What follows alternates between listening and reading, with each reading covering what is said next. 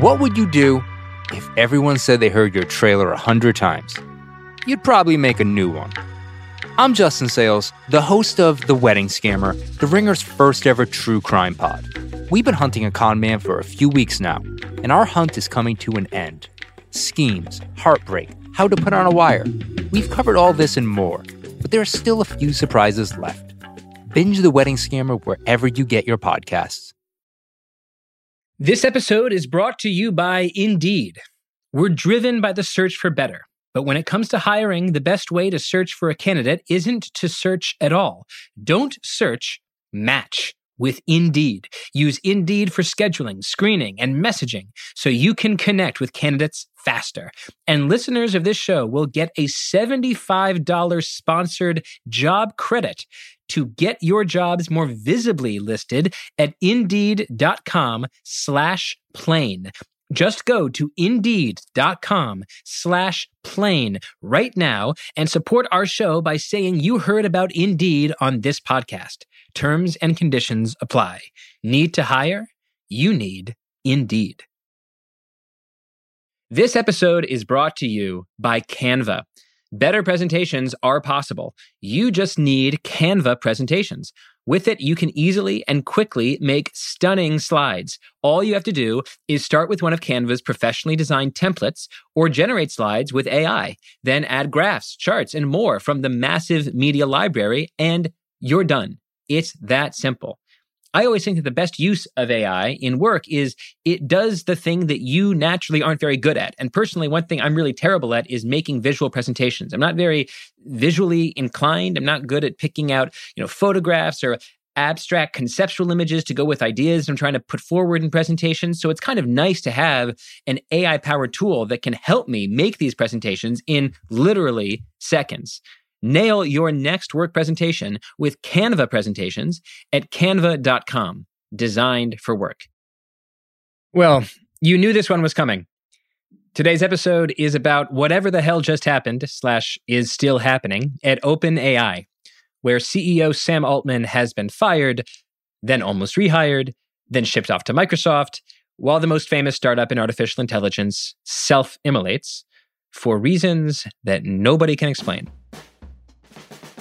The story, by the way, seems to change every 90 minutes or so. So I'm going to start us off with the acknowledgement that I am recording this open at 4:22 p.m.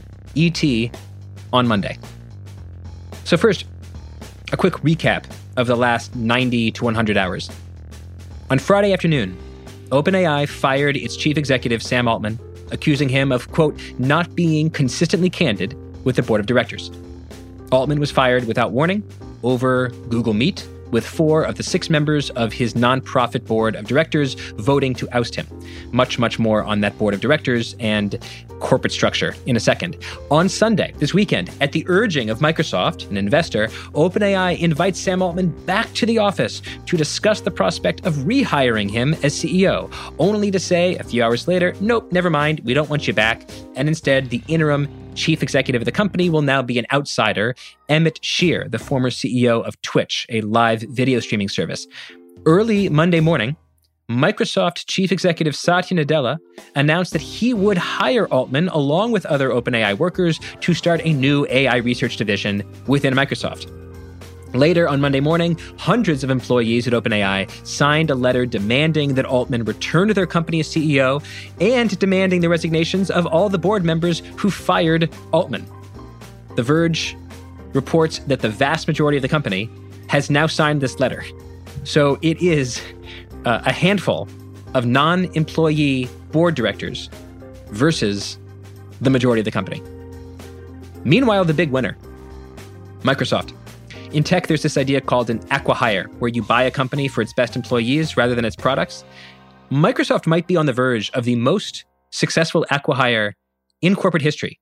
Uh, if the entire employee register of OpenAI switches its W 2s to Microsoft Inc. without Microsoft having to pay anything to actually acquire a company that is currently valued at $86 billion, uh, I, I would say that qualifies as a big win. Big loser number one anyone who thought it was a good idea to build OpenAI outside the shadow of big tech, and there were lots of reasonable people who thought it was a good idea to build a artificial intelligence research lab outside the shadow of the largest tech companies that would rush to commercialize it. Well, now OpenAI is poised to be swallowed whole by Microsoft, the second largest company in America. Uh, I'd say that group is not feeling so good about itself right now. Big loser number two whoever the hell thought it was a good idea to create a corporate structure that allows three non employee board directors to implode an 800 person company. Again, in the next few minutes, uh, next hour of this podcast, the corporate structure question will be uh, revisited very often. So, why did this happen? Why did this happen? Why was Sam Altman fired? The amazing thing is that the board still has not elaborated. The COO of the company says it had nothing to do with, quote, malfeasance. The new CEO of the company says it has nothing to do with, quote, AI safety. The company has been crystal clear about you know, the 10, 11, 12 reasons why they didn't fire Sam Altman, but they haven't said one specific thing about why they did fire him outside of the remarkably vague phrase, not being consistently candid. Today, we take you inside OpenAI to tell you what's going on there right now, but also to give you the full eight year history of this organization, how it was founded, and how its very founding played a starring role in this weekend's mess. Today, we have an all star panel. Charlie Warzel is a staff writer at The Atlantic who has been texting with and talking with OpenAI employees for the last few days. Karen Hao is a new contributing writer at The Atlantic. Uh, she was also speaking with OpenAI employees for the last few days and is writing a book about OpenAI. She knows many of the main characters of this weekend's fracas very well. And Ross Andersen is another staff writer of The Atlantic who wrote a big magazine feature on Sam Altman, OpenAI, and the messy quest to build artificial general intelligence. In fact, Ross followed Sam Altman and some of the main characters from this weekend's mess around the world as they talked about the promise of ChatGPT to various countries in Asia. We will see about the promise of ChatGPT in a world that may not include an OpenAI. I'm Derek Thompson. This is Plain English.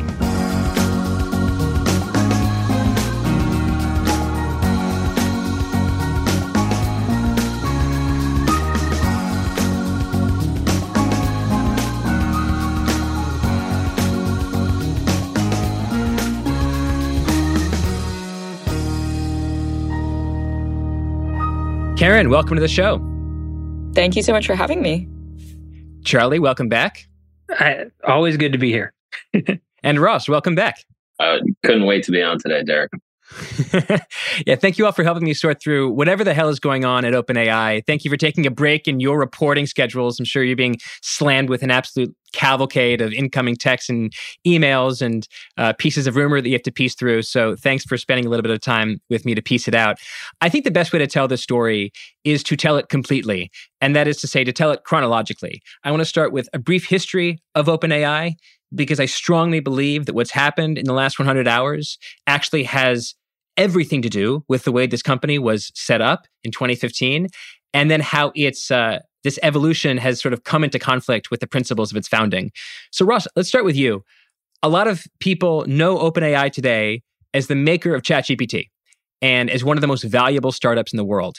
But it was founded in 2015 as a nonprofit. Why? Yeah, so you know the story of its founding is really interesting, and uh, as I understand it, it was sort of smeared across a couple weeks or even months. But there's come to be the sort of mythology around it that most of the action was at this famous dinner at the Rosewood, uh, the Sandhill Rosewood in Silicon Valley, and um, the idea was that Sam Altman, uh, star of this weekend's news cycle, uh, and Elon Musk convened this dinner uh, with some tech luminaries uh, and AI luminaries, including Ilya Sutskever, uh, who we'll hear more about later, in that they all sort of agreed that artificial intelligence had kind of progressed to a point where several inflection points were likely and that very soon, you know, uh, artificial general intelligence might be imminent. And that if this was going to be done, it would be a bad thing if it were one of the tech giants that did it because they'd be greedy monsters and something so important and so transformative and so potentially threatening you wouldn't want in their hands. And so they decided to start the company as a nonprofit so that they could create artificially artificial general intelligence for the benefit of all humanity. And can you briefly, in like 15 seconds or less, describe what you think they think they meant when they said artificial general intelligence? Yeah, I, you know, talking to Altman about it, um, his sort of go-to definition, it seems to me, seems to change by the month. But one of the more durable recent ones that I've heard is that you could imagine, first of all, instead of a, a narrowly skilled artificial intelligence that can just play chess. This is a general intelligence, an intelligence that can do lots of things. And you might think of an uh, AGI, if we want to introduce the acronym, as like a really smart college student um, that can kind of do any number of intellectual tasks that people might do. Karen, after a few years, this nonprofit comes to a few realizations. And one of those realizations is that donations alone under this nonprofit model won't suffice. Uh, the cost of computational power is too high. The cost of talent, paying all of these brilliant engineers to build God, is too high. They decide that to realize their mission, they have to create a for profit subgroup within OpenAI that can raise capital and build what they have to build. Um, but yet that for profit subgroup is still going to be nested underneath the nonprofit OpenAI board. Do I have that right? Maybe talk a little bit more about what this invention of the sort of for profit subsidiary really meant for OpenAI. Yeah, that that that is exactly right. I, I just to take a step back before diving back into OpenAI, I, I do think it's also important to contextualize OpenAI within the history of AI research and um, understand that like the bet that OpenAI made in AI development was one very particular bet uh, across like a landscape of different options that they could have taken. And the reason why they realized that they needed a lot of money and they needed a lot of computational power to build this thing is specifically because of the research philosophy that Ilya um, Sutskever had, which is that he was 100% bet, betted in on what, what's called deep learning, these systems that use data to learn um, and uh, uh, get behaviors um, and was 100% in on scaling this thing.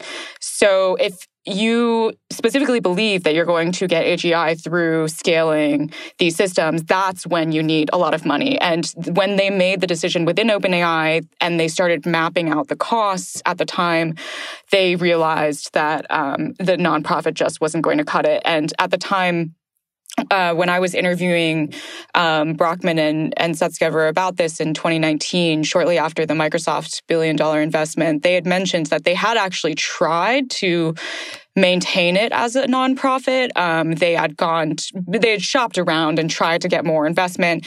Um, this was also the moment in time when Musk had disagreements about the direction of OpenAI and left and uh, reportedly took his money, the money that he had committed away from them. So it wasn't just that they needed to fundraise more money; it was that they just needed to like fundraise money because they they potentially didn't have that much anymore. Um, so that's why they were sort of coming up with these uh, ideas. And there had been an idea floated on early within the company about having sort of a for profit arm that would allow them to raise venture funding. Um, that idea then was raised again. It seemed to be the only model that was working, um, given that the one billionaire pulled out, other billionaires weren't pitching in. Um, and so then that they created the, the for profit entity, but on the condition that it was supposed to be governed by the nonprofit because I think the co founders of OpenAI still believed in this idea that um, they didn't want to just become any other tech company um, ba- based on their own metrics of whatever that means. Karen, can you help me understand, even briefly, the little fights that have emerged in the history of OpenAI. Because you just mentioned that this is a company, this is a nonprofit that was founded with Elon Musk at the head of the table, but he's one of the first and loudest people to leave. And then later, you have some of the biggest people in OpenAI leave to start this competitor called Anthropic. The history of OpenAI has been a history of conflicts within OpenAI, even before this past weekend. Can you just summarize the most significant conflicts of the last few years and what they were about? Yeah, absolutely. There were two main conflicts, um, and and all of them are about, and it's the same with this weekend. All of them are about power. Like the, every every single person um, that's sort of been at the helm of OpenAI or invested in OpenAI or controlled whatever has been trying to seek to perpetuate their specific ideology around um, how AI development should be uh, should progress, and some of them do it under the under the banner of capitalism. Some of them are doing it under um, the guise of morality or you know humanity, but ultimately they're all trying to centralize their control over this technology technology. So the first real conflict was when Musk became very upset with direction of OpenAI, AI, um, and uh, you know there's there's been sort of a lot of reporting around why exactly he was upset. Um, some of it seemed to be that he was uh, not happy with the pace at which OpenAI was getting breakthroughs, and um, OpenAI was sort of being overshadowed by DeepMind at the time. And Musk had specifically invested in OpenAI because he wanted to upstage DeepMind. Um, so then he, which is owned by Google and Alphabet, just yes, yeah. which is owned by Google and Alphabet, and had been the first lab to sort of um, start going after this AGI um, uh, goal. Um, so then, so then Musk leaves, um, and then in the late 2020, um, there was then a, a, pretty substantial faction of the company that also left um, with Dario Amodei as sort of like the main person that led this contingent. Um, and they went and founded Anthropic, which is now one of the rivals of OpenAI. And um, it was also kind of this split between like te- techno optimists and doomers. Dario is much more on the doomer side of the spectrum, felt very uncomfortable with the way reportedly that um, Altman and Brockman were sort of driving ahead with trying to commercialize a technology that he felt was not ready. Um, so he decided to create his own company, and and of course, sort of some some people who know Dario that I've spoken to in the past have said that it, it is both, it's still about power and control. Like, on one hand, yes, he had this ideological disagreement, but on the other hand, he also specifically just, he wanted to be the CEO of a company that was driving forward AI development. Um, so that leads us, I mean, very neatly into this weekend, which is sort of the same thing about like who gets to control this technology, who gets to call the shots, um, and which ideology ultimately is imprinted on this technology that's going to affect everyone. So it's already a, messy history leading up to last November. So just summing up, OpenAI is set up as a nonprofit. Their strategy for building artificial general intelligence requires so much treasure and talent that they decide to create a for-profit subsidiary that they can use to issue equity and raise a bunch of capital. There's all sorts of ideological disagreements between uh, Altman and Musk and Altman and Dario. People leave the company, come into the company. Microsoft becomes a major investor starting in 2019, uh, where they invest initial $1 billion in OpenAI. Charlie, I think this leads us to the invention of ChatGPT in November of 2022. You and Karen did some reporting over the weekend and discovered that the invention of ChatGPT uh, really changed things inside the company. How did it change things in ways most relevant to the chaos of the last 100 hours? Yeah. So um, it's it's really interesting. Uh, I think few companies have create a product that is so successful that it that it leads to you know large uh, internal struggles. I mean, maybe you could say that about Facebook or some others, but but it really is it really is fascinating how this played out. So essentially, um, what what people need to know about ChatGPT is that it was not expected to be as much of a success. Um, the sort of phrase that that they had internally for it when they were talking about it was that it was going to be this quote unquote low key research preview, right? It was going to be this this proof of concept, this um, this this you know application essentially um, of their really powerful technology.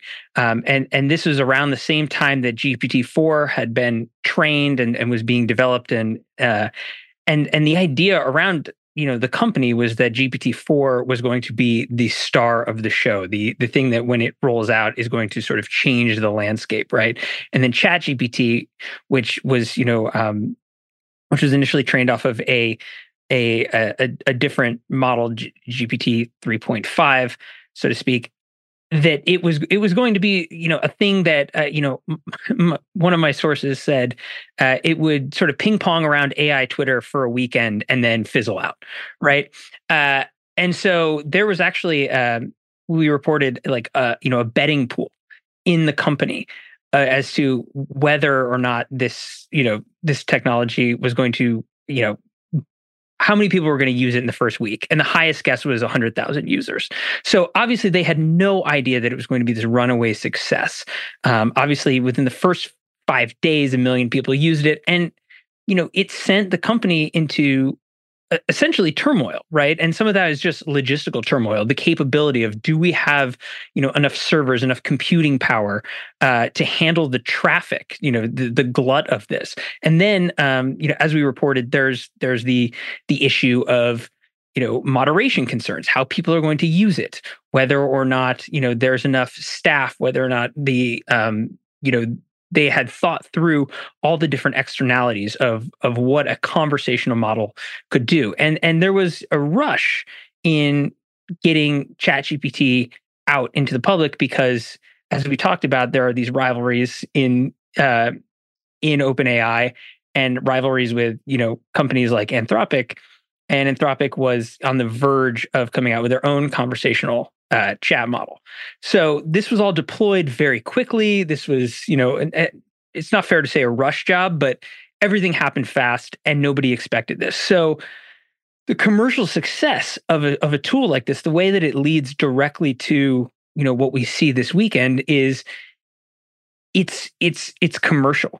It's popular. It's something that helps, you know, Sam go out and demonstrate the power. I mean, in a way, you know you had some of these these image generation tools like DALL-E and um, and Midjourney that sort of demonstrated the power of generative AI, but ChatGPT you know switched that paradigm on its head and and sort of I think brought OpenAI to the fore as you know a sort of a, a generational company. It, it made those conversations about something like AGI a lot more relevant. Obviously, everyone in the media talks about it, et cetera. So the way that that sets this up is, is essentially there's a, a great um, case inside the company to raise more money to get you know companies like Microsoft on board to continue to move forward with commercial products to you know turn ChatGPT into an enterprise tool uh, to open it up to developers things like that. And by doing that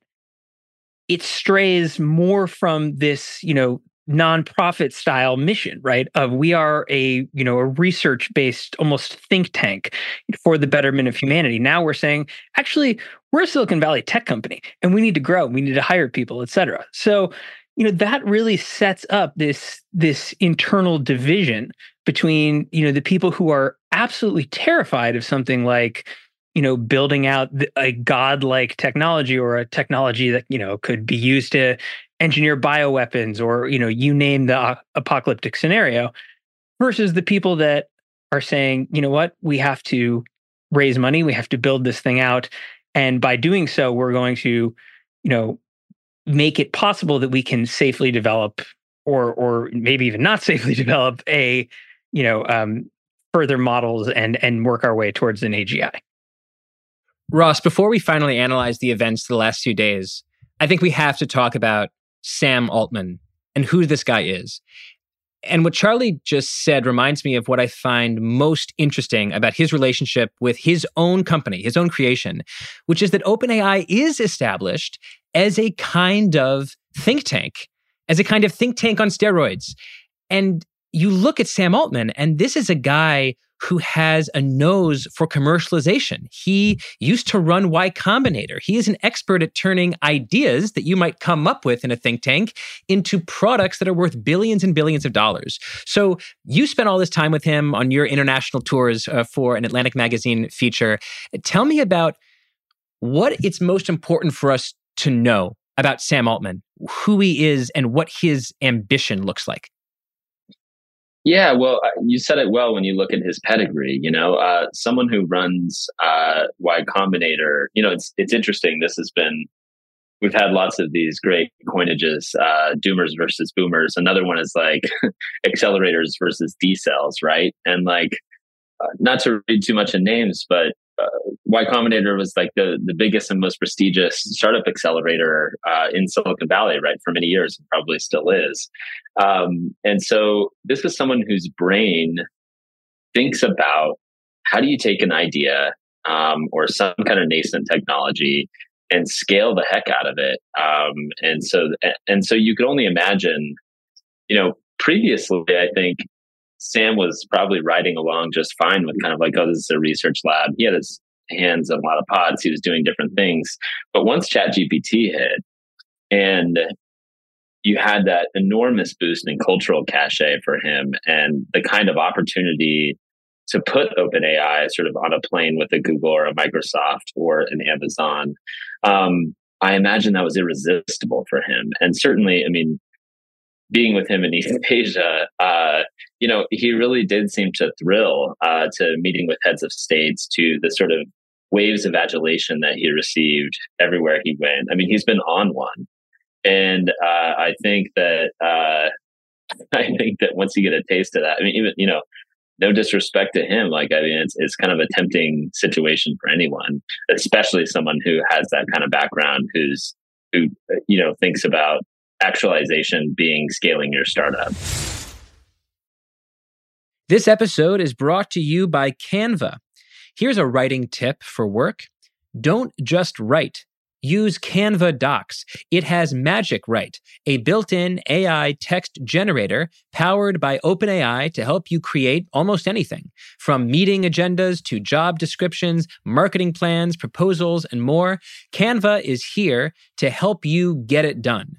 If you've used AI for work, for writing, for coming up with bullet points for a podcast, a meeting, you know that AI works best when you're specific, when you tell AI exactly what you want and then tell it again and again. Help me do this. Help me talk like this kind of person. The more specific you can be, the more helpful you'll find it is. Generate your draft fast with Canva Docs at canva.com designed for work. This episode is brought to you by Workday. Get the whole band together with Workday and pair finance and HR on one platform for an epic performance. With Workday AI at the core, you'll make confident decisions faster than ever. And you'll drive flawless business and finance operations with an agile platform that constantly evolves to future proof your organization. Be a finance and HR rockstar with Workday. Visit workday.com to learn more. This episode is brought to you by Indeed. We're driven by the search for better. But when it comes to hiring, the best way to search for a candidate isn't to search at all.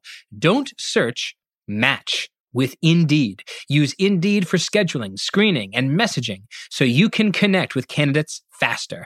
And listeners of this show will get a $75 sponsored job credit to get your jobs more visibly listed at indeed.com slash plain. Just go to indeed.com slash plain right now and support our show by saying you heard about Indeed on this podcast. Terms and conditions apply. Need to hire? You need Indeed. All right, I think we've adequately set the table for this weekend. Uh, Karen, why don't you grab the reins here? It's Friday afternoon. You hear that Sam Altman has been fired without warning. Uh, without warning to Sam Altman, without warning to Microsoft, investors, employees of the company have no idea this is coming. You and Charlie start calling around.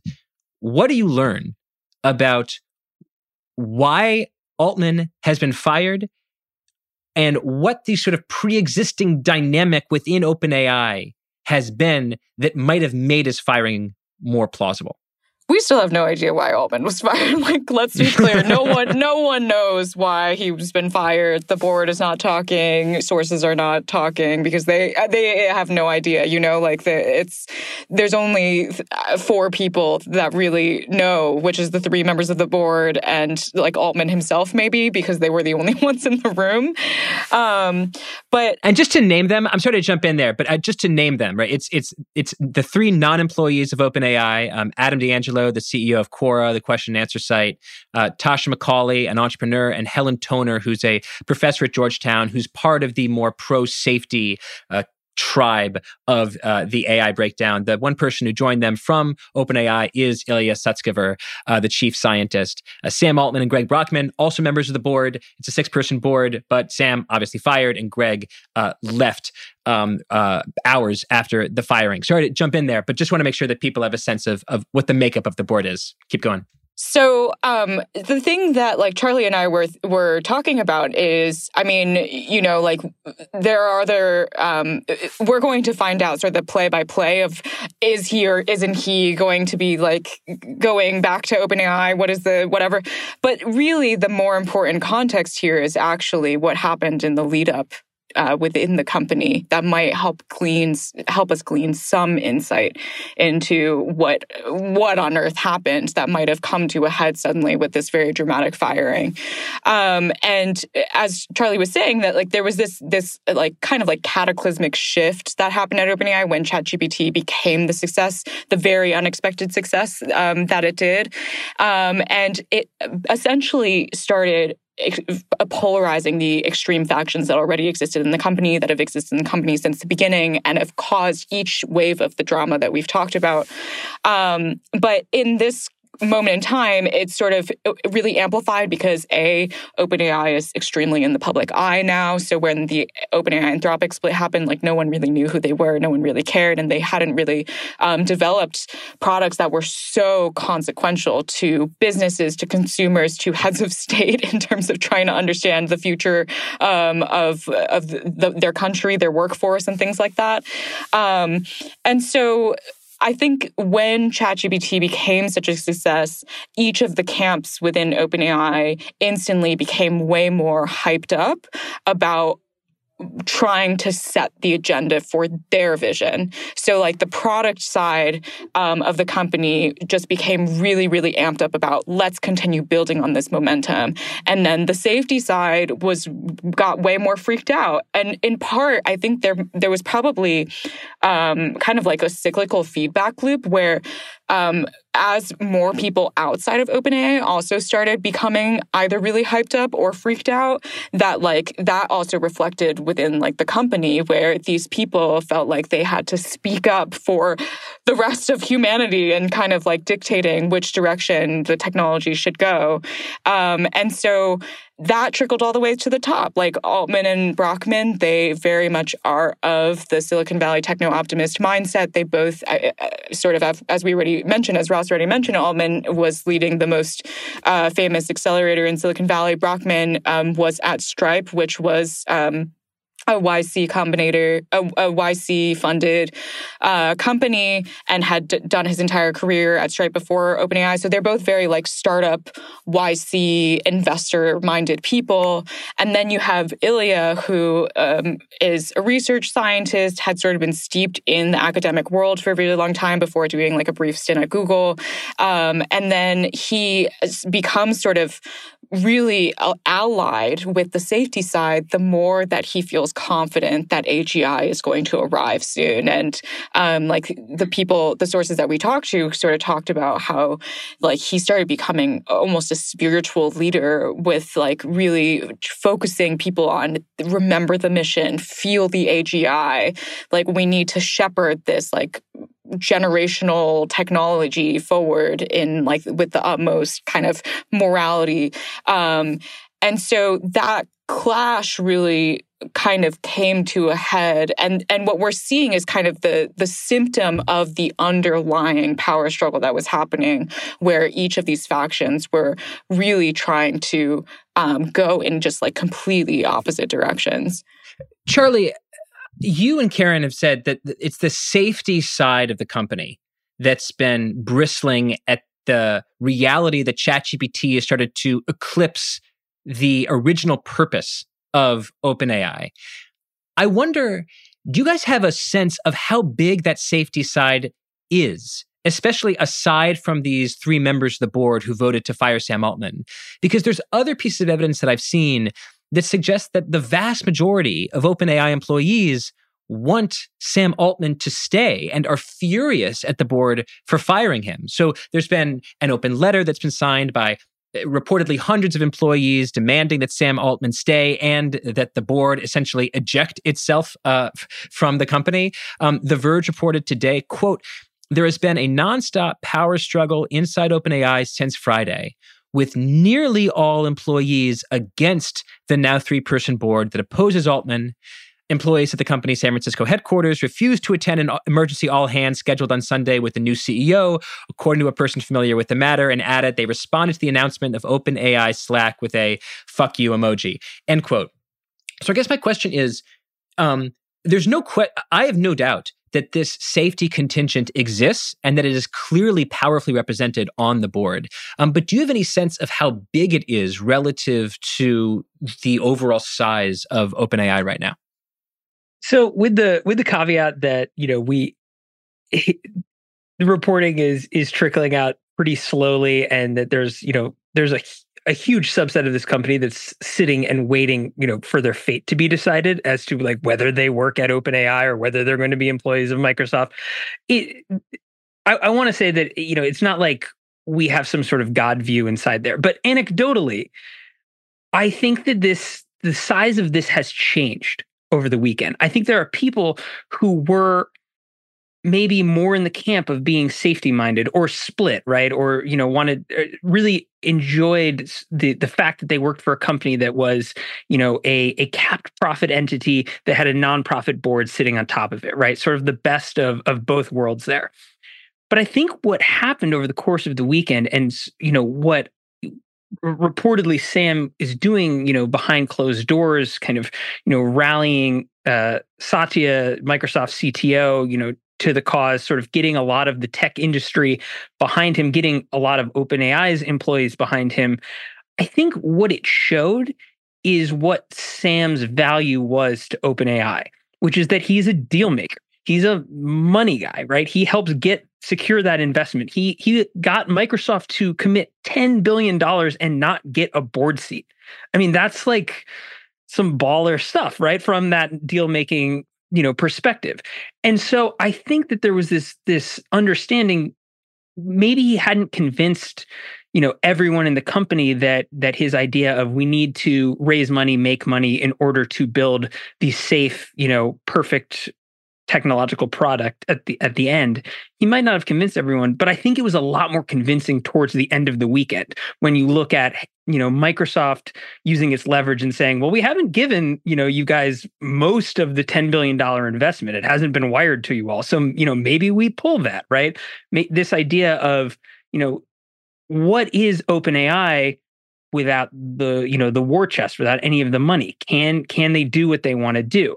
And i think it started to look more and more over the course of the weekend that you know the safe the people who were so principled towards alignment and safety that they were willing to completely upend the company that maybe that was actually really short-sighted. Sure that the principle is great. And and so i mean i think when you see you can see right now, at least from what is being reported, right, that 700 out of 770 signed this letter asking the board to resign.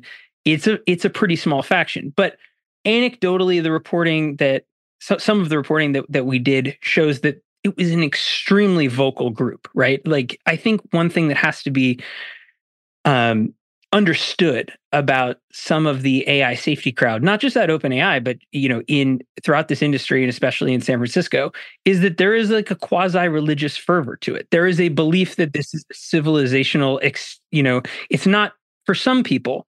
It's not just a power struggle. For some people, it is. It is truly like life and death and i i think that that adds sort of like a weirdness to all this right it's sort of like a, a funhouse mirror that it's, really hard to speak about this always you know fully rationally but i do think over the weekend sam may have proved you know proved his value to certain people who, who may not even have been on board on friday morning that's a really interesting way to think about it. That like two things can be true. Number one, that the AI safety group within OpenAI is real and it's very vocal and at least as it is represented on the board is very influential and also number 2 as it regards the employees of the firm, there's been a little bit of a herding effect around Sam Altman in the last 72 hours as people have sort of come to realize wait, do we really want to blow up this company? Do we really want Sam Altman gone? No, you begin to maybe there's a little bit of peer pressure. Like, you got to sign this letter. Everyone else around me is. There's, you know, there's fuck yous that are being like sent to the new CEO of the company and people are like, you know, upvoting it on Slack. Like, with within remote companies, I can see, or within any kind of company, I can see how a bit of a herding effect can come into play, such that uh, the mo- the the mo- the momentum around Sam is really building.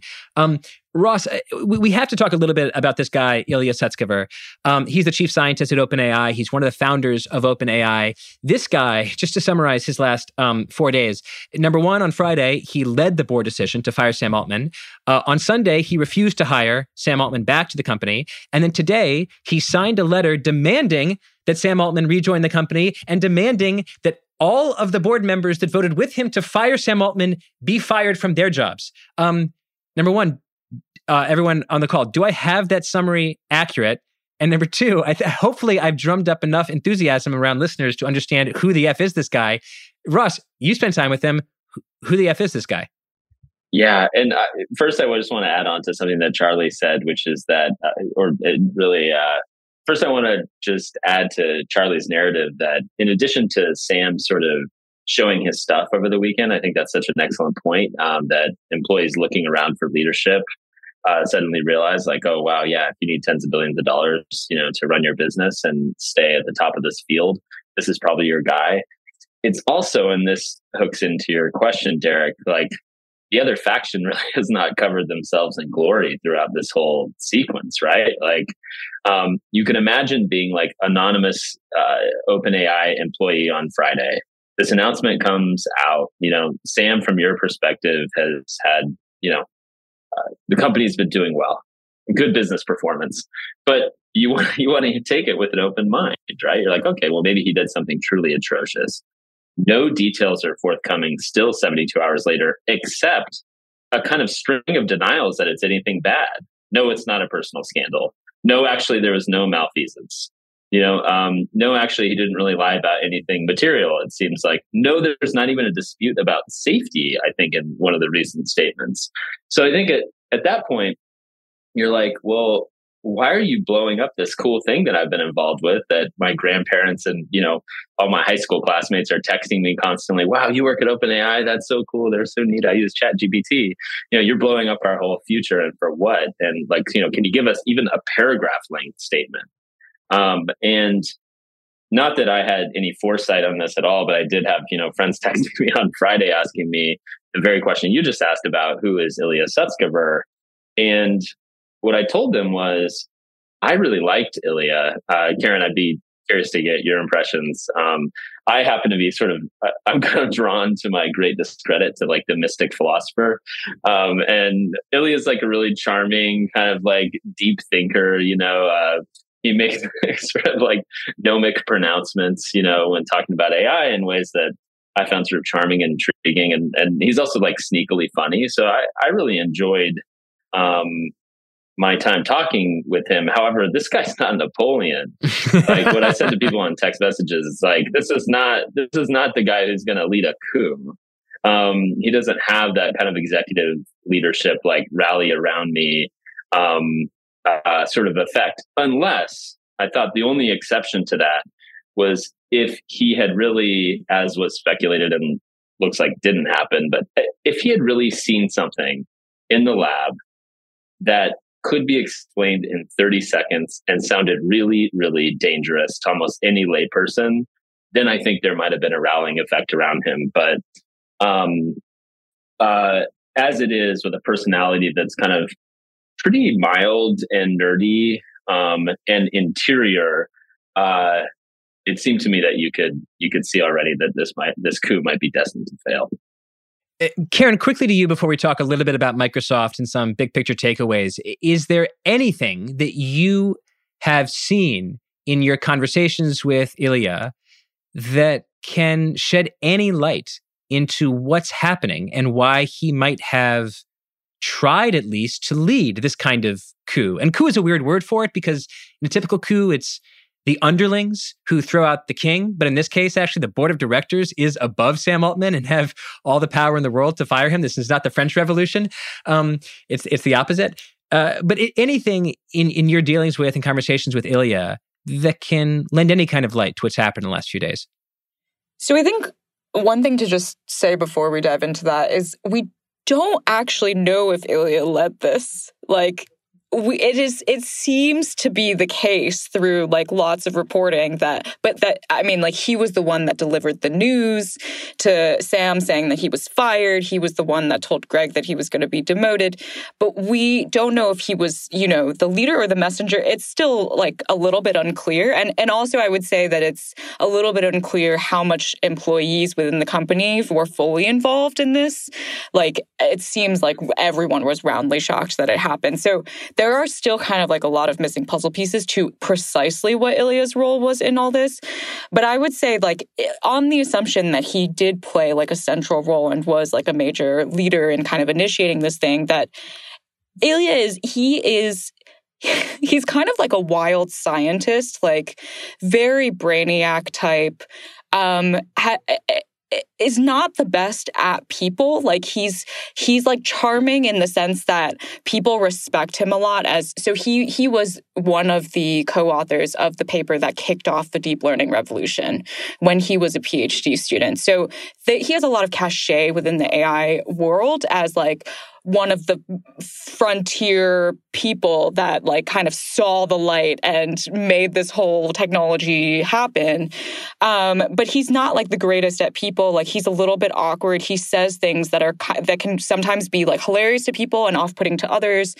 Um, he like he used to in grad school. Um, this is from Cade Metz's book, uh, Genius Makers. He used to in grad school like whenever he got like really excited about a research idea start doing like one-handed uh, handstand push-ups like and he would say um, at a time when people did not believe that like deep learning or there was like a lot of like controversy around like whether deep learning would be like the the paradigm for AI whether it was the last paradigm whether you know whether it had flaws whatever. He would say the, he, these like very dramatic pronouncements like deep learning will solve everything like never bet against deep learning like he's always had this like religious fervor against uh, with everything so I I do actually feel like it does make a lot of sense that he would kind of with this religious fervor be like we need to fix this. Like there's a problem and we need to fix it. And this is the solution.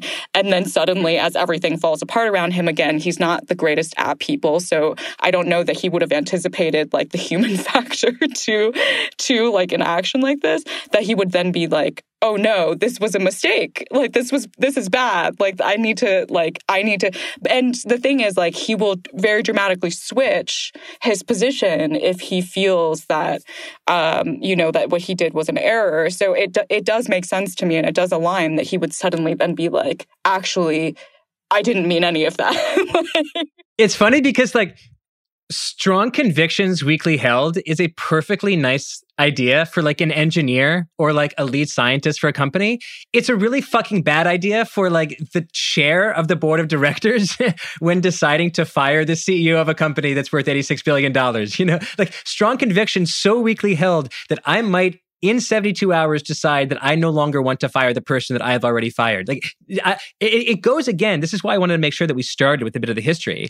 It goes to this schism in the identity of OpenAI. On the one hand, you have Ilya, who's this mad scientist, spiritualistic brainiac who has no business running a team of 770 people that has to raise billions and billions of dollars for computational power and treasure incredibly instrumental for the success of OpenAI, but shouldn't be running it leading the effort to fire Sam Altman, who is the kind of person that you would want to run an institution that has to raise money and hire brilliant engineers. Um, Charlie, I, I have uh, just some thoughts that I want to throw at you, and then maybe you can throw some thoughts right back at me. Like, I guess I want to bracket what I'm about to say with the fact that we don't know what the future looks like, and we really don't know what the future of AI looks like. And it's possible that in the fullness of time, the board's decision to fire Sam Altman and slow down the development of AGI will look like one of the most brilliant ideas in human history if AGI turns out to be as dangerous as some people fear. That said, I mean, is there anything else to say about this except that it is a shambolic performance. And like an ironically shambolic performance, especially since in the founding charter of OpenAI, there's all this talk about the importance of research transparency when inventing what they believe to be the most important technology in the history of the world. This process has been done in the least transparent way possible. I mean, at this point, it is comical how non transparent the board of directors has been in terms of firing their CEO. Um, I mean, is there any way around the idea, the conclusion that this board of directors is, I guess, to use a turn of phrase that's popular in AI speech, like catastrophically unaligned with the actual company that they're overseeing? So before even getting to that, there's another bit of irony that I've been thinking about for like the past, I don't know, 24 hours or uh, basically ever since I don't know how long it's been since Sam Altman said he was going to join uh, Microsoft. Maybe it's been 20 minutes. Who knows? Uh, time's a flat circle. But what is incredibly ironic to me is we've gone through the history just now of OpenAI and its founding. And sort of core to this, right, is this idea that it is going to be protected. The, the whole point of this was to draw talent away from some of these bigger for-profit tech companies and also to, you know, to safely develop something in a nonprofit way and with some with a company like Google being, you know, almost the the opposing force in 2015. By making this principled safety decision to fire Sam, effectively, as of right now, when we're talking, what has happened is it has driven Sam and the president of OpenAI into the arms of Microsoft, one of the largest companies, and potentially a lot of OpenAI employees who might go there as well, right? Again, the the future isn't isn't, you know, fixed right now on this. We don't know what's how this is all going to shake out. But if that were to shake out, I mean, essentially what's happened is you know, the destruction of a, you know, rising tech company, AI company that has this, you know, nonprofit, you know, research focus and driving it into the arms of of, of Microsoft. Um, it, it's it's kind of wild. Like maybe that was completely unintentional, but you know, to not game that out in any way, to sort of take this very principled stand and not see that, you know, perhaps this is going to really piss off, you know, the money that is really going to piss off Microsoft, that is really going to piss off a lot of people in Silicon Valley, including maybe Sam, who decides I'm going to go to a competitor, right? Or I'm going to try to build my own company. And then, you know, from a safety perspective, if you're extremely worried about safety, do you want to launch a competitor that is no longer governed by a charter that says we're trying to better humanity, but instead may just be a for-profit company? It's pretty wild, right? Um, and then from the from the standpoint of of transparency, you know, I think uh, when we were writing our piece, I think you know, Karen really summed it up best, which is that you know this really just shows that this is this is happening behind closed doors, right? The, the future of this of this technology, like what we're watching, is a power is this power struggle between a very small group of people, most of whom are already obscenely wealthy, or you know occupy these positions of of, of immense power whether at this tech company or somewhere else, uh, and also have access to a you know a a set of skills that you know most of the world doesn't even know how to evaluate, and they're the ones who get to decide, right? And we all sit here and watch. We spent the last whatever, you know, 36, 48, 72 hours wondering like what the hell the future is of this company. And we it, that's very indicative of of of what you know the larger situation here is we're all just sitting around waiting for them to make this technology deploy it tell us what's going on which jobs are going to be lost you know which jobs we're going to gain and there's not much we can really do about it yeah it's uh it's interesting there's been a million jokes been made about how this is the, the second consecutive november in which the most famous young guy in startup tech who happens to be named Sam, has been caught up in a scandal that mostly played out on the platform formerly known as Twitter. The other echo of history there is that you know I have a lot of contacts in the effective altru- altruism movement, and just as the implosion of FTX and Sam Bankman-Fried just put a cannonball in the idea of earn to give. That is, earn as much money and then give it away in order to better causes like you know malaria and climate change. Um, because it turned out that when that idea, which might have made sense in principle, made contact with Earth, it led to someone being incredibly unethical with money uh, and then creating a, incredible wealth that actually dissipates because the government takes it away.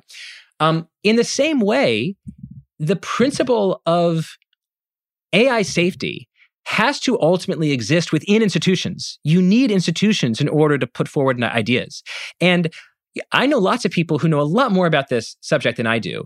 But I have to feel like if they are deep believers in the idea of AI safety, they have to be looking at this, just as you said, Charlie, with like a bit of horror. We've created a scenario in which we've maybe pushed Sam Altman into the hands of the second largest corporation on earth when our initial strategy was to keep this technology out of the largest corporations on earth. The idea of uh, ethical AI, at least in this case, in this narrow case, has failed to make contact with reality. Um, Karen, I, one question for you, and then one question uh, for Ross to, to close us out. Um, I do want to talk a little bit about Microsoft um, because I got some texts from friends uh, in the tech industry who were like, I can't believe that Satya Nadella pulled this off. This is the most successful acquihire in history. He's going to get all of the treasure and talent from OpenAI for free. They're just going to walk down the street, or I guess, I don't know, t- take a flight to Washington State and work for him because they were kicked out of the company. This is crazy. What do you make of this situation? Like, could this have worked out any better for Satya Nadella and Microsoft? Yeah, we really need to talk more about how Satya is the hidden king of this whole of this whole saga. Um, I mean, I think like from people that I've spoken to that have worked with um, Satya Satya Nadella, like he is a he is a strategist, he's a pragmatist, um, and has certainly um, even when he did the first investment into OpenAI, it was sort of um, like it was a very strategic decision because Microsoft already had an AI research lab for a long, long time called MSR that um, had been doing some really great research um, that had been very transformative to the industry, to the, their ability to commercialize um, AI technologies. Um, and it was sort of like a, a kind of like, why not both? Like, why not have MSR? Why not make this bet and just see like have this basically investor mindset, like game out like which one's going to be the the the winning hand in the future. Um, and so it doesn't surprise me at all that he's kind of orchestrated perfectly this new upper hand out of this situation. Um, and it, what's I think what's really interesting is what's going to happen in terms of if Altman and Brockman decide to stay, how Nadella is going to convince them to stay in the long term because these are two startup guys that have never worked for a tech giant in their life. I don't think they are compatible at all with tech giant culture. And if Nadella is somehow able to continue orchestrating some way to protect them from the kind of tech giant nature of Microsoft and have this like side lab that allows them to perfectly replicate OpenAI, that will be like the true masterful kind of success for Nadella. Um, but at the moment, I'm I'm just I'm not sure like he's been able to pull this off and and somehow say the right words to convince Brock Brockman and Altman to give it a spin. Um, I mean, assuming if if they don't suddenly return back to OpenAI. Um, but that's kind of, yeah, I, I think Nadella has always been strategic from the beginning, and this will be like a huge coup for Microsoft if they can successfully get them to stay in the long run to run this thing. Ross, I wonder how much you blame Sam Altman for this mess. Like, I saw someone call this corporate structure a turducken, not a turkey or not a duck and a turkey, but a for profit company and a nonprofit shell. If it is, Sam Altman made this turducken. It, was his idea to organize the company like this. It was his idea to create the for profit subsidiary. He's in charge and he oversaw the Frankenstein monster that has currently destroyed his career with OpenAI. To what extent do you, you know, given your time with him and your respect for his history of corporate successes, hold him a little bit accountable for allowing this situation to happen.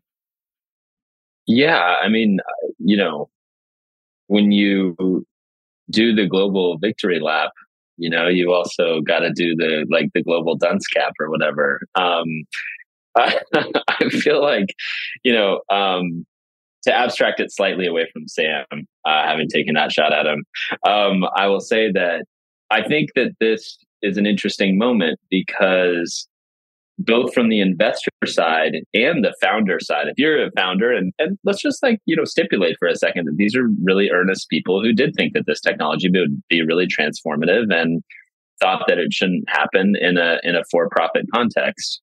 Um, even taking them at their word, we now see what a spectacular failure that was. Also, if you're an investor, and by investor I mean someone like Microsoft or anyone with deep enough pockets to bankroll the kind of compute that OpenAI is needed to to sink ten billion dollars into a company or thirteen, whatever it is.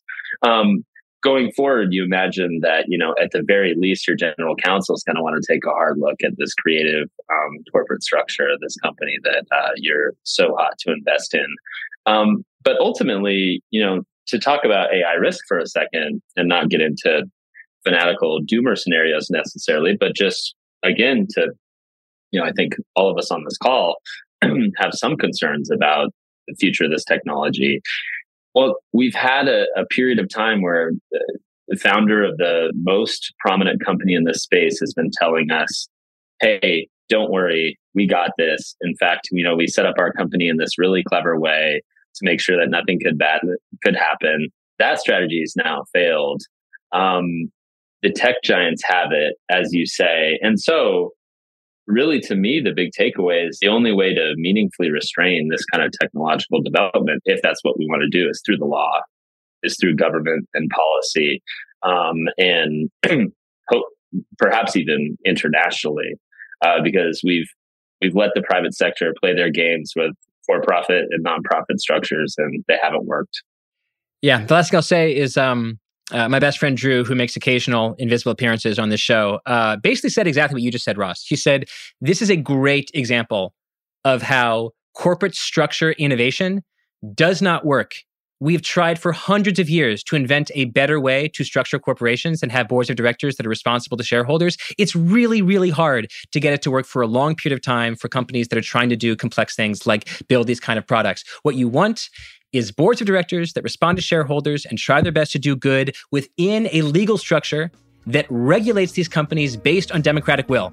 That is the general structure that seems to work. And when you try to innovate within it, sometimes, uh, well, you get the results of the last 100 hours. Ross, Karen, Charlie, thank you all very, very much. Thanks, Derek. Thank you.